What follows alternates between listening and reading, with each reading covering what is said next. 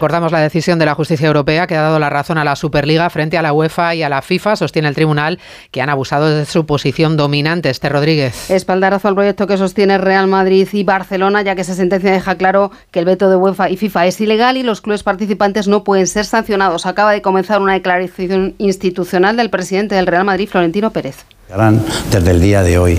Pero nadie dijo que poner fin a un monopolio después de tantas décadas fuera sencillo.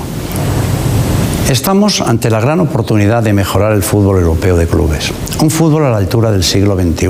La sentencia añade también que una competición como la que propone la Superliga no debe ser necesariamente autorizada y a ese párrafo se aferra Javier Tebas para insistir en que se trata de un proyecto egoísta y elitista. También recuerda que UEFA aprobó el año pasado el procedimiento para aprobar nuevas competiciones. Los españoles hicieron más turismo